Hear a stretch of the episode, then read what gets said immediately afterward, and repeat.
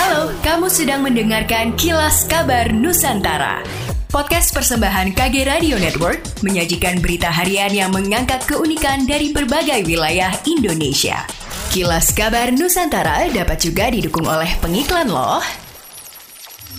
Akibat dihantam cuaca buruk sebuah kapal tunda atau tukbut Sinar Pawan 1 tenggelam di perairan Kendawangan Kabupaten Ketapang, Kalimantan Barat pada Minggu 12 Februari. Satu korban ditemukan meninggal dan satu lainnya masih hilang. Kepala Kantor SAR Pontianak Imade Junetra SHMM mengatakan bahwa sebelum tenggelamnya kapal tersebut diketahui hendak melakukan pengisian muatan dari dermaga PT CMI Kelampai menuju MV Jian FA di Muara Kendawangan untuk melakukan loading boksit, namun di tengah perjalanan kapal dihadang cuaca buruk karena tidak mampu bertahan kapal kemudian tenggelam dan ponton yang ditarik terdampar di pesisir Kendawangan.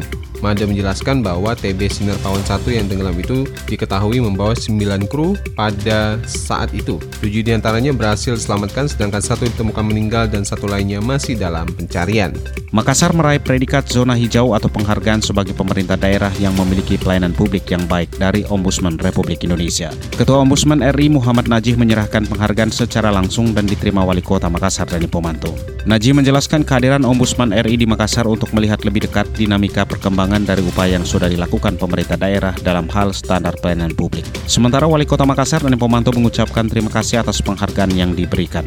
Dia memaparkan penilaian kepatuhan standar pelayanan publik atau Yanlik tahun 2022, di mana meraih nilai 80 poin atau mengalami peningkatan nilai dibandingkan tahun sebelumnya. Pihaknya menargetkan meraih predikat lebih baik di tahun mendatang. Ombudsman RI mengungkap hasil penilaian kepatuhan pelayanan publik merupakan penggabungan atas hasil kinerja empat dimensi penilaian, yaitu dimensi masukan, proses, keluaran, dan dimensi pengaduan. Sementara itu, pemerintah Provinsi Sulawesi Selatan masuk zona kuning kepatuhan pelayanan publik pada tahun 2022. Ketua Ombudsman RI Muhammad Najib mengatakan salah satu faktor penyebab seiring mayoritas pemerintah daerah di Sulawesi Selatan meraih status yang sama. Dia menyebut dari 24 kabupaten kota di Sulawesi Selatan hanya empat yang meraih predikat hijau yaitu Kota Makassar, Kabupaten Pinrang, Sopeng, dan Goa. Sedangkan merah diperoleh Kabupaten Luwu dan selebihnya predikat kuning. Tim bantuan medis Universitas Hasanuddin untuk aksi kemanusiaan tiba di kota Hatay, Turki yang merupakan salah satu lokasi terdampak gempa cukup berat. Medis Unhas yang beranggotakan lima orang bersama rombongan relawan Indonesia lainnya pun membangun tenda darurat untuk optimalisasi pelayanan kesehatan dan pusat informasi. Hal itu disampaikan Dr. Hizbullah, salah seorang dokter yang tergabung dalam tim medis Unhas dalam laporan langsung dari Turki. Ia mengatakan tim bantuan medis Unhas tergabung dalam rombongan Emergency Medical Team atau EMT berada di bawah koordinasi Pusat Krisis Kesehatan Kementerian Kesehatan. Nantinya tenda darurat dimanfaatkan sebagai lokasi pelayanan kesehatan dan pusat informasi bagi korban terdampak gempa. Sebelumnya tim medis Unhas beserta rombongan berangkat dari Lanut Halim Perdana Kusuma menggunakan dua pesawat, yakni pesawat Boeing 747 TNI Angkatan Udara dan Hercules TNI Angkatan Udara pada Sabtu pagi 11 Februari lalu. Rombongan yang berangkat terdiri dari 47 orang personil Basarnas, 10 anggota Badan Nasional Penanggulangan Bencana BNPB, dan tim IMT sebanyak 110 orang.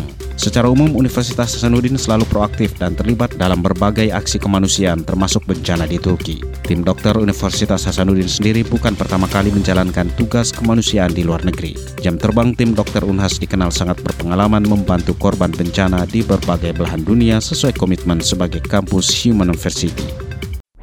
Demikianlah kilas kabar Nusantara pagi ini.